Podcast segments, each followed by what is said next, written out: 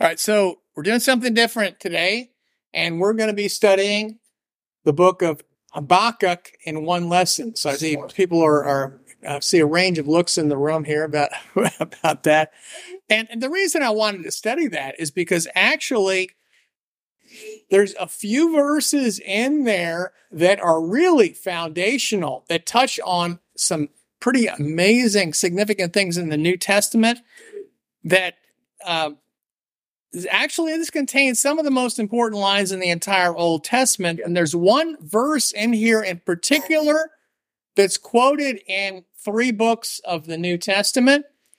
And there, there, I think there's some other things that tie into a lot of other things in the New Testament as well. And that the line there is in Habakkuk chapter two, depending on which Bible you have, verse three or four, it says, the righteous will live by faith.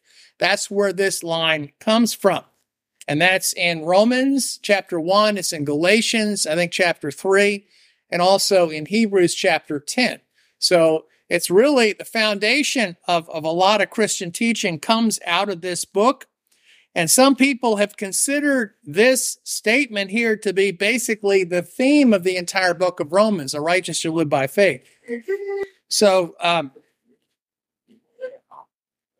and the other thing I like about this book is it's a prophet who is wrestling with God. And and a lot of times we have questions. The things that we don't understand, that don't make sense to us. We see things that don't fit in with how we think God should be running the universe. And we're not the only ones. There have been many examples of people who have struggled with this in the past and have questioned God. And, and Abraham is one, and and uh, there there have been there have been others along the way. A, a lot of the prophets did this. So, and Habakkuk asked some, I would say, timeless questions, the questions that keep coming up over and over again. And he asked two very good questions, and he also draws some pretty powerful conclusions in here. So, uh, one of the things I want to do here is um, to to try to locate this in time a little bit. It's always good to get a get a context. You know, why is this book written? What's going on? Uh, what is this all about? Habakkuk, unfortunately for us, Habakkuk is not mentioned in other books of the Bible that would help us to pin him down historically. The only place he's mentioned is in the rather unusual story of Bel and the dragon, which is in the long version of Daniel in the Septuagint. So you might have run across that or you might not have. But that doesn't really help us a whole lot with locating this in time. But I want to try to understand the historical context for this. Uh,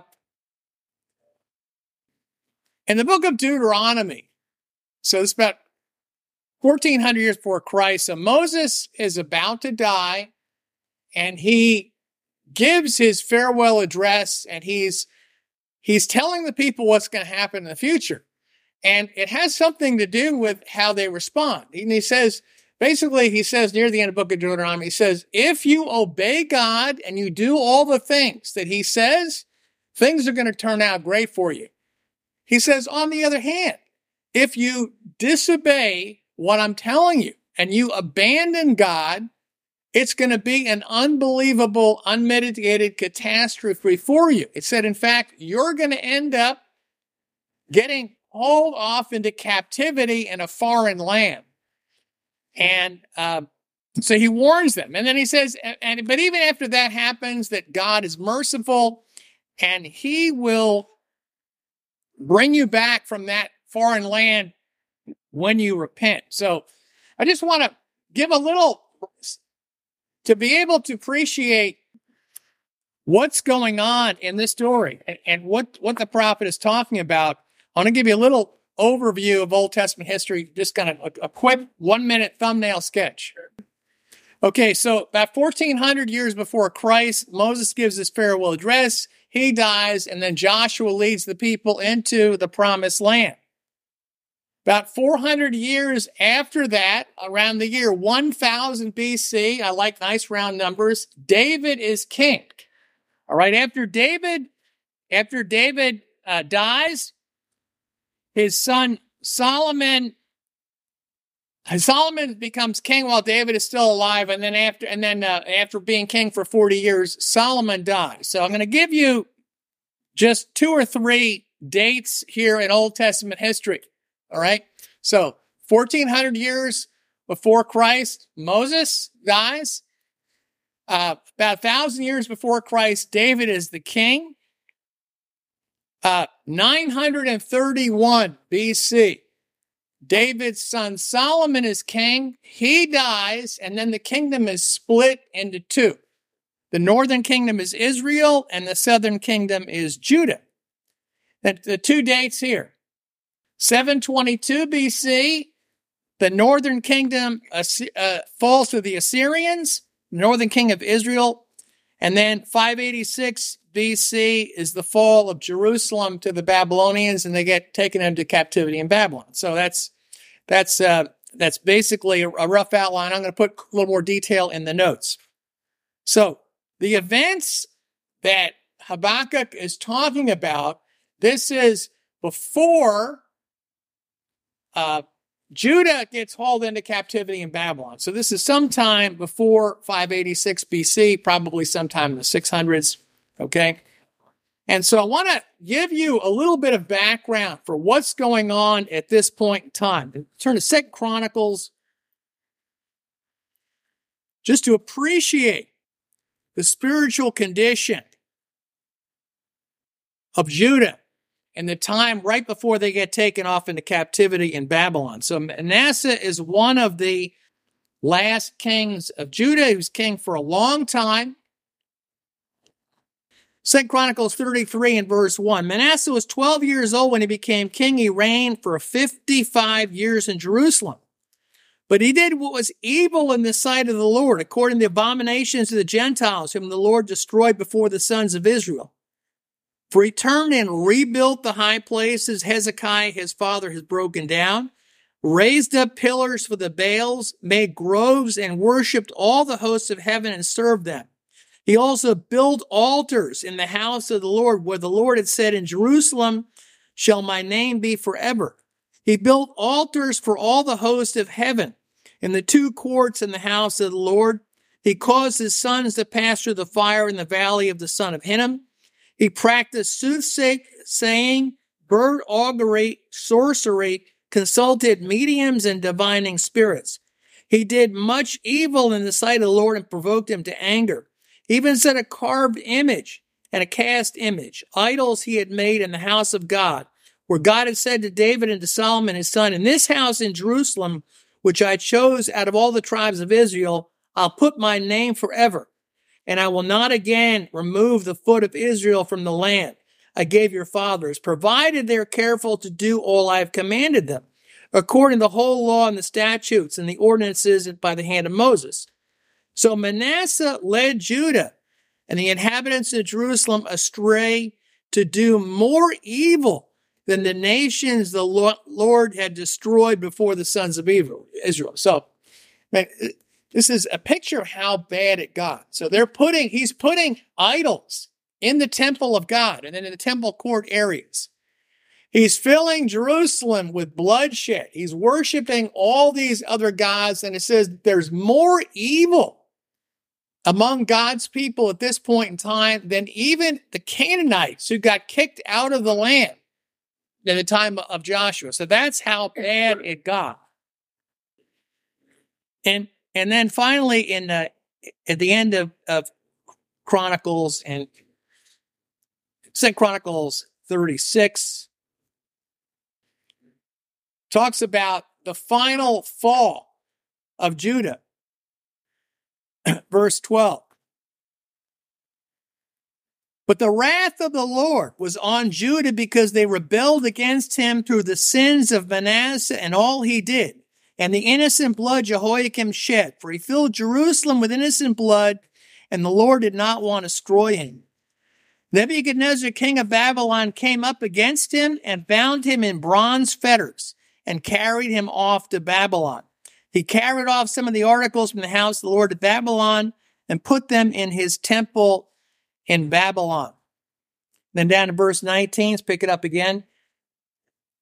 Zedekiah was 21 years old when he became king. He reigned for 11 years in Jerusalem. He did evil in the sight of the Lord his God and was not ashamed before Jeremiah the prophet, nor because of the word of the Lord. He also rebelled against him, King Nebuchadnezzar, and broke the oath he swore to God. But he stiffened his neck and hardened his heart, turning against the Lord God of Israel. Moreover, all the nobles of Judah and the leaders and priests of the people transgressed more and more, following all the abominations of the nations, defiled the house of the Lord in Jerusalem. And the Lord God of their fathers sent them warnings by his messengers, rising up early and sending his messengers because he spared his people in his dwelling place. But they mocked his messengers, despised his words, and scoffed at his prophets until the wrath of the Lord rose against his people and there was no remedy. Therefore he brought against him the king of the Chaldeans who killed their young men with the sword.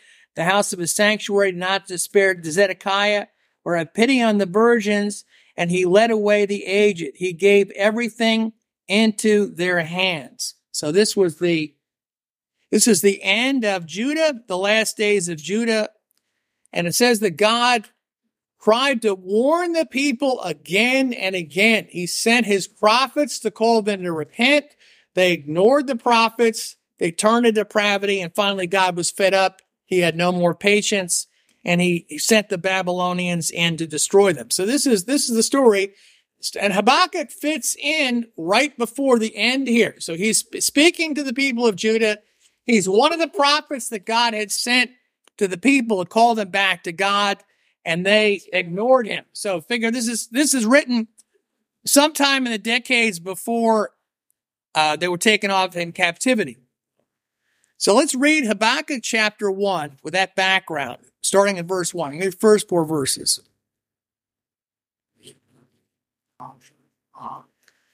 I'm reading from Orthodox Study Bible, which is based on the Septuagint, and actually there are some some passages in here we'll be reading that are a bit different uh, from the from the uh, Masoretic text. Uh, but it was a lengthy quote from Habakkuk and Hebrews chapter 10 is following the Septuagint, so that's obviously what they were what they were reading. Habakkuk chapter 1, verse 1. The burden of the which was which the prophet Habakkuk saw. How long, O Lord, shall I cry out to you, and you will not hear me? Being wronged, I cry out to you, you will not say, Why have you shown me hardship and suffering to look on misery and ungodliness? Judgment is before me, and the judge takes bribes. Therefore, the law is disregarded and justice is done ineffectually. For the ungodly oppress the righteous. Therefore, justice shall go forth perverted. So he has a, he has a complaint. He said, they said, the people here, this is an unjust situation, God. Why don't you do something about it? Why haven't you dealt with this? I've talked to you about this repeatedly. He said, I've cried out to you with no response thus far. And he says, ungodly people in his own nation are dominating, oppressing other people, and getting away with it unscathed. He says, the ungodly are oppressing the righteous. So this is what's going on. And he says even the judges, they're, they're, they're, they're giving in to bribes. So I have a question for you. He says the ungodly are oppressing the righteous. Uh, wait a minute. Doesn't it say something in, in Romans chapter three that there are no righteous people? No, not one. And here he says the righteous are being oppressed by the ungodly. So, how does that work? If there are no righteous people,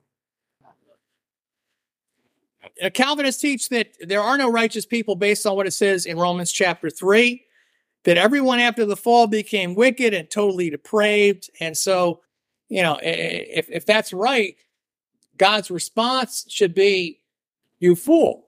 What are you talking about? The righteous people being oppressed by the wicked. Everybody's wicked. There's just one group of wicked people oppressing another group of wicked people.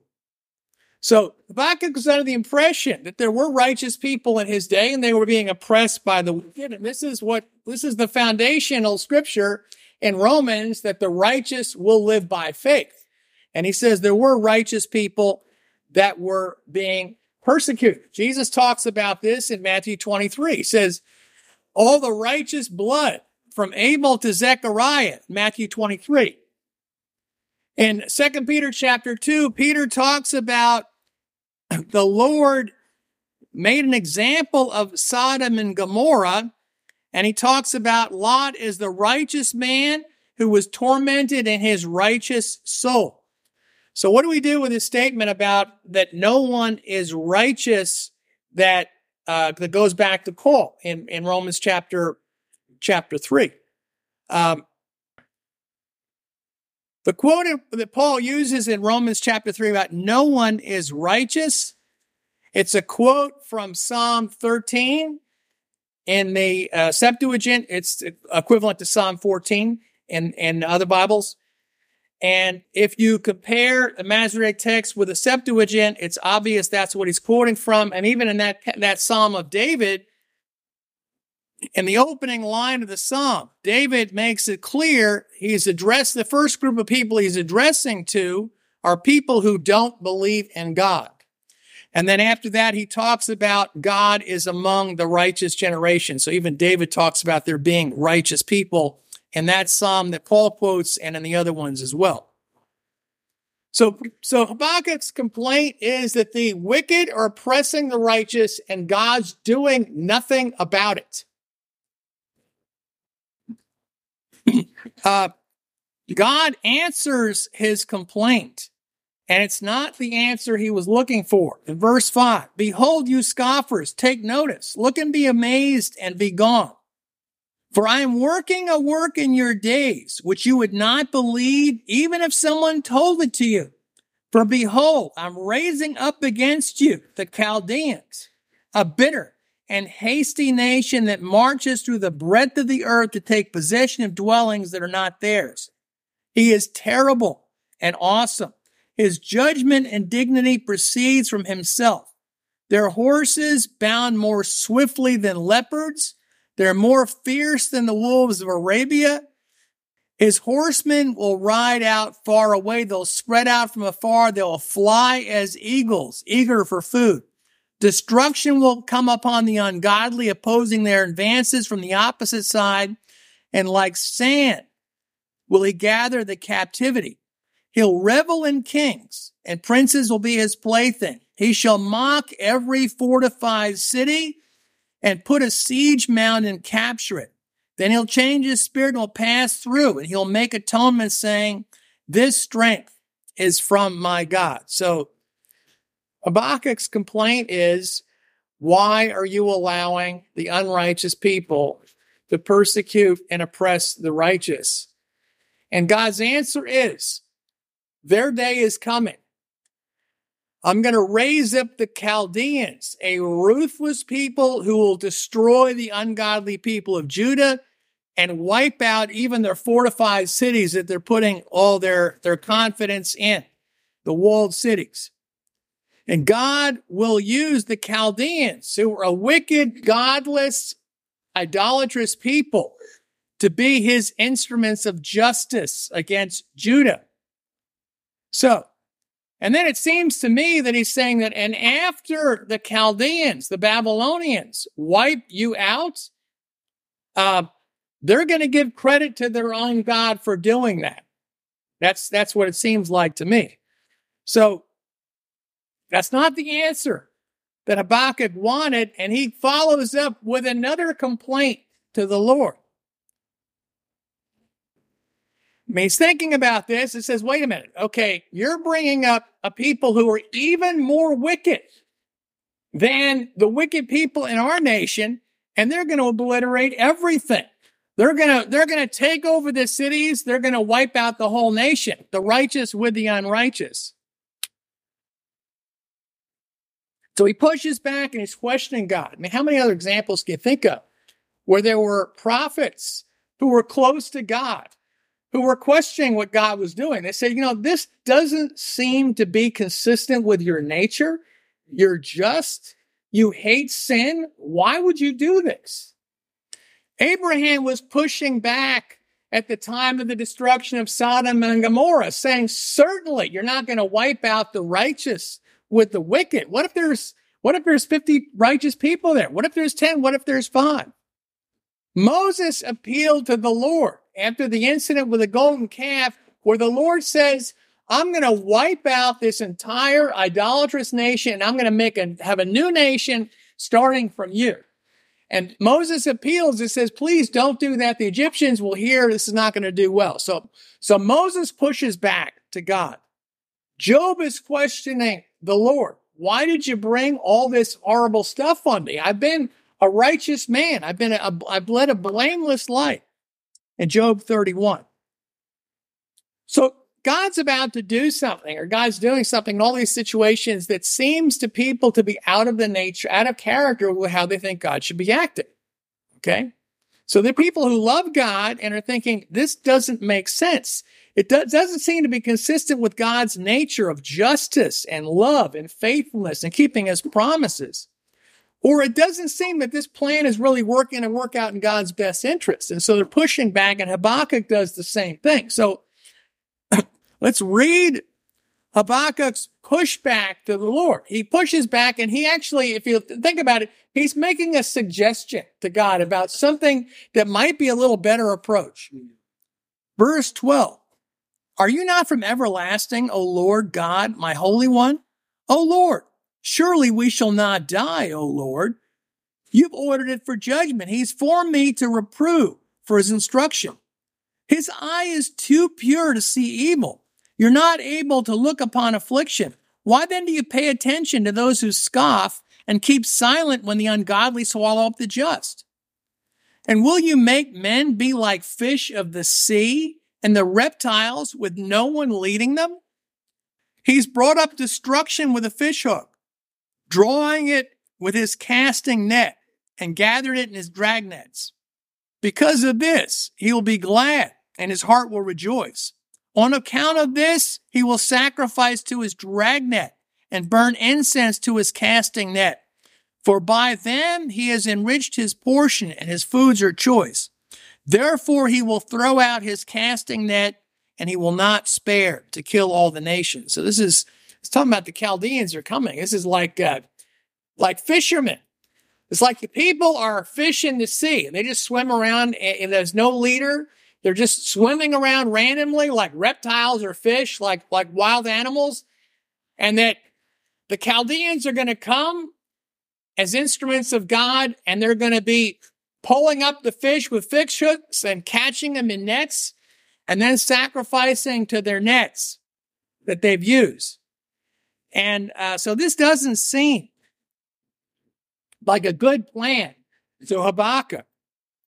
He says, now, Lord, you hate wickedness. So why are you going to, why are you going to let the wicked people, the Chaldeans, wipe out the Jews?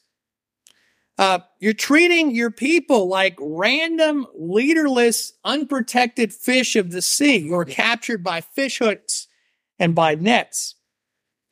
Uh, so it doesn't seem uh, to him, like Habakkuk, this is a very good idea.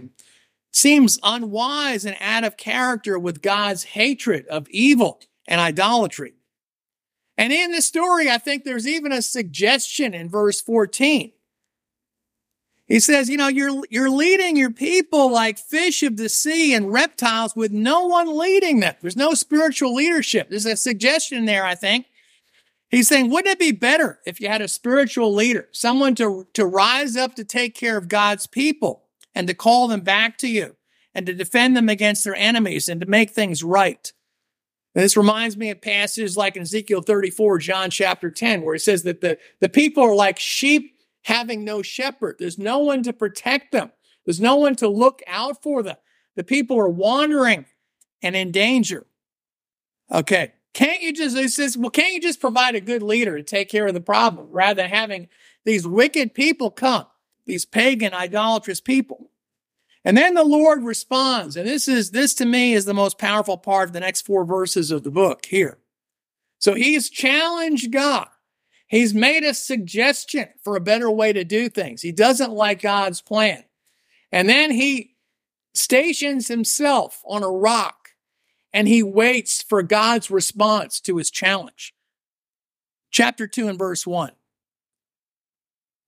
is after God responds to him. He says, I will stand on my watch, mounted upon the rock, and see what he shall say to me and what I might answer when I'm reproved. And the Lord answered me and said, Write the vision distinctly upon a tablet, that he who reads may flee. For the vision is yet for an appointed time, and it will come up at the end. It will not be in vain. If he should tarry, wait for him, for he will surely come, and he will not tarry. If any man should shrink back, my soul will not be well pleased with him but the righteous shall live by my faith. So Habakkuk knows the Lord's going to answer his challenge. He takes his stand on the rock, watching and waiting for the Lord. And he knows that God's going to come back strong and responding to him. The Lord's going to reprove him. And the Lord does respond, telling him he needs to write down this response so that future generations can have it so that to tell them about things that are going to happen in the end. So he made a suggestion. Why don't you just send a leader here? And the Lord says, if he should tarry, wait for him. He will surely come and not delay. Another, another, the uh, Lexham, Lexham uh, English Septuagint says, if he is late, wait for him because one coming will be present and he will not tarry. So somebody's going to come. There's going to be a delay. People are going to be impatient. But he says, don't shrink back. He's referred to literally here as the one who is coming. It may take him a long time, but be assured he's going to come. Mark it down. Write it down. What does that make you think of? The one who is coming. Luke 7 19. John, calling two of his disciples, sent them to Jesus saying, Are you the coming one? Or do we look for another? You know, the Bible talks about the coming of Jesus. He, there, there, are two, there are two times when he comes. He came initially to sacrifice himself to pay the price for our sins, and he will come again to judge the living and the dead. So he is the coming one.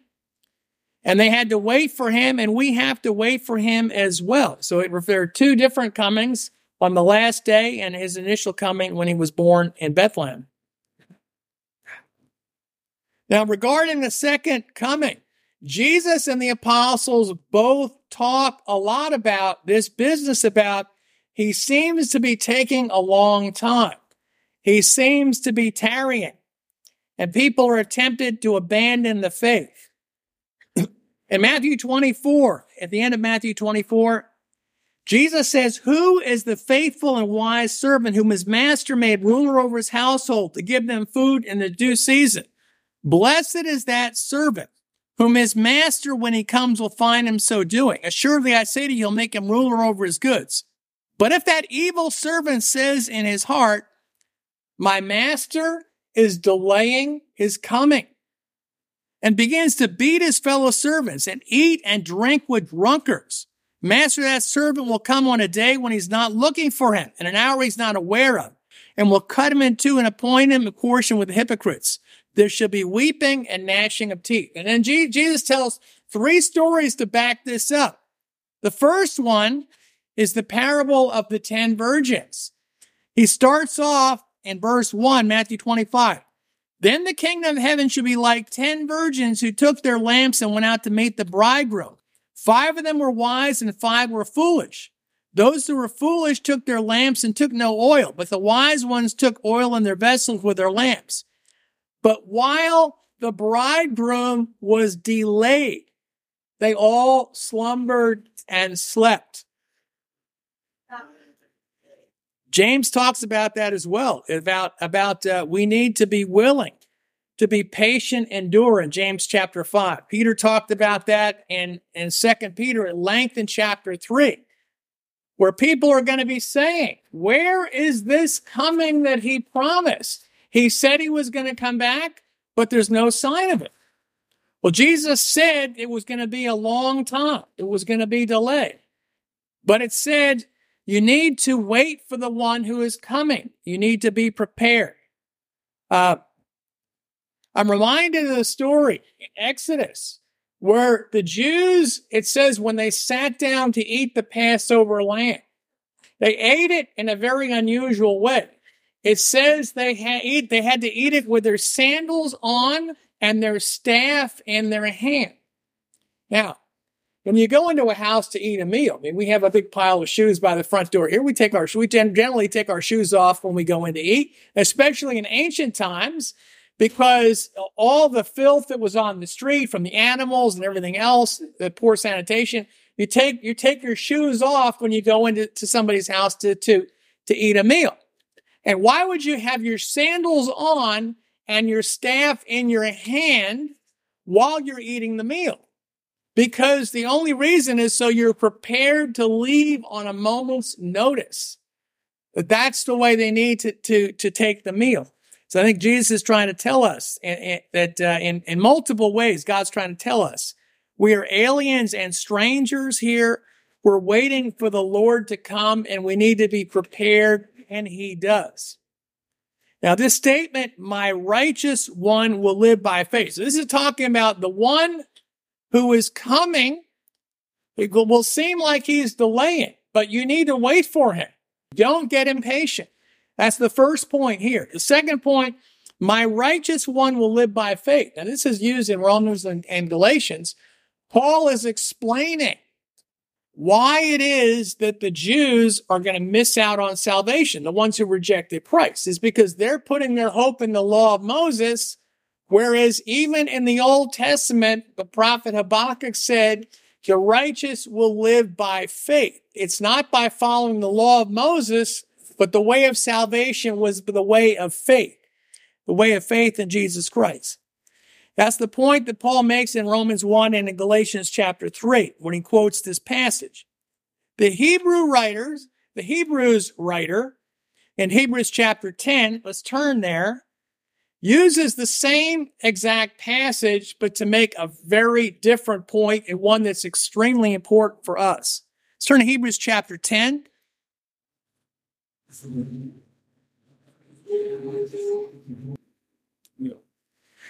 If you compare the Septuagint with the Masoretic text of Habakkuk, you'll see that a Hebrew writer is, is following the the, uh, the Septuagint. Hebrews 10 verse 35. Therefore, do not cast away your confidence, which has great reward. For you have need of endurance. So after you've done the will of God, you may receive the promise. Then it quotes from Habakkuk. For yet a little while, he who is coming will come and will not tarry.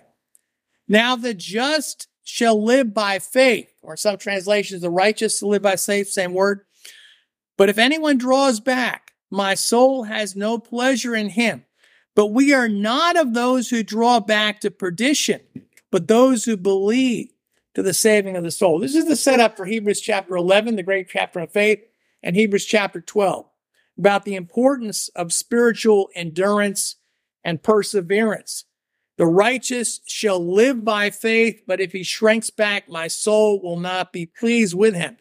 I was uh, several years ago. I was uh, uh involved in a teachers group in Boston, and uh, I read this passage from Hebrews that we just read, Hebrews chapter 10. And this is a group of, te- of, of Bible teachers that were all there in this group. And I said, Where in your Bible does it say, uh, He who's coming will come and not delay, but the righteous shall live by faith? And they said, Well, that's Habakkuk chapter 2. And I said, All right. Now, where does it say? But if anyone draws back, my soul has no pleasure in him and and it was it was it, I got blank stares in the room, and I said, I said, I want you to, I said, nobody could answer the question. I said, I said, if you can't show me in your Bible, uh, at the end of the class, come up here and I'll show you, I'll show you in my Bible where this passage is. And there was one guy in the room who was highly offended that, that I was challenging his knowledge of scripture. So he, he completely ignored everything else I said. He was flipping through his Bible, trying to find where is the passage that it says, if my soul shrinks back, I'll not be pleased with him. And then he realized that he, he, he heard that I had a reputation for being a practical joker and a wise guy. So he, he didn't know me well at the time. And he came up to me and he said, cause I said, I'll show you in my Bible. He said, let me see that Bible you've got. He pulled it out of my hand, started leafing through it and realized this is a totally different Bible than any he'd ever seen before. And it was, of course, the Old Testament had a Septuagint. And I showed it. the statement, if, if he shrinks back, my soul will not be pleased with him, is in the Septuagint in Habakkuk chapter two, right along with, with the, uh, with the other text right there. So we became good friends after that time, and he had a, a, a growing respect for the the uh, for the Septuagint. But really, that's the whole point of what he's saying. He says we need to be living by faith, not shrinking back. The point that the Hebrews writer is making in, in Romans and Galatians, Paul makes the point: the righteous shall live by faith, meaning not by the law of Moses. In Hebrews, he's saying the righteous shall live by faith. It's, it's a way of life where you can't shrink back. You have to persevere to the end. My righteous one will live by faith and he's going to continue that way to the end. That's the point that he's making, which is tremendously important for all of us to understand.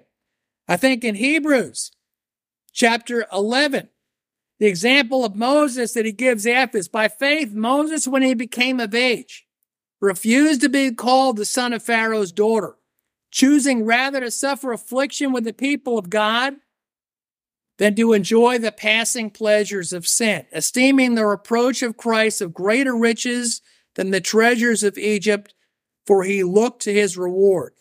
By faith, he forsook Egypt not fearing the wrath of the king, he endured as seeing him who is invisible. So, so he was his example. He, he persevered because he had his eyes on the invisible God whom no one can see. And then it talks about Jesus endured the cross for what was set before him in Hebrews chapter 12 for the joy set before him endured the cross and set an example for us that we should we should endure as he has endured to be to receive the great reward at the end. There's some other passages in habakkuk that talk about other things. That's the most important one for christians here i think. Hebrews chapter 2 verses 1 to 4 and uh in the rest of habakkuk he addresses some a number of sins that the people of his time were struggling with. He warns them about those sins. He addresses the sins of idolatry, violence, drunkenness, immorality.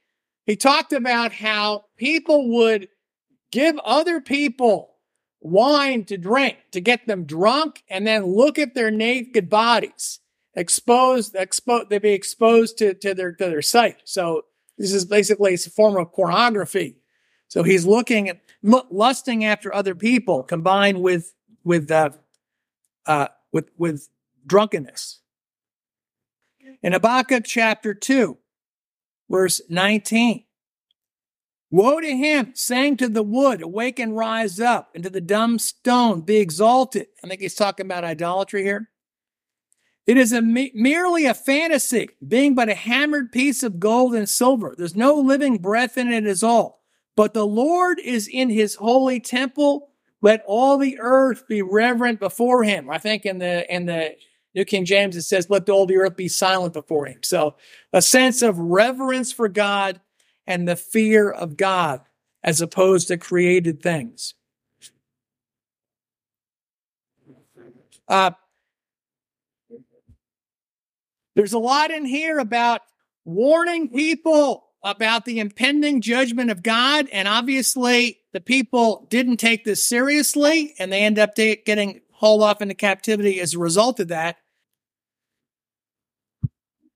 And then finally in chapter three, the closing verses here in verse 16 says, I kept watch and my belly trembled from the sound of the prayer of my lips and trembling penetrated into my bones and my very frame of mind was troubled. I shall rest in the day of tribulation to go up to the people of my sojourn.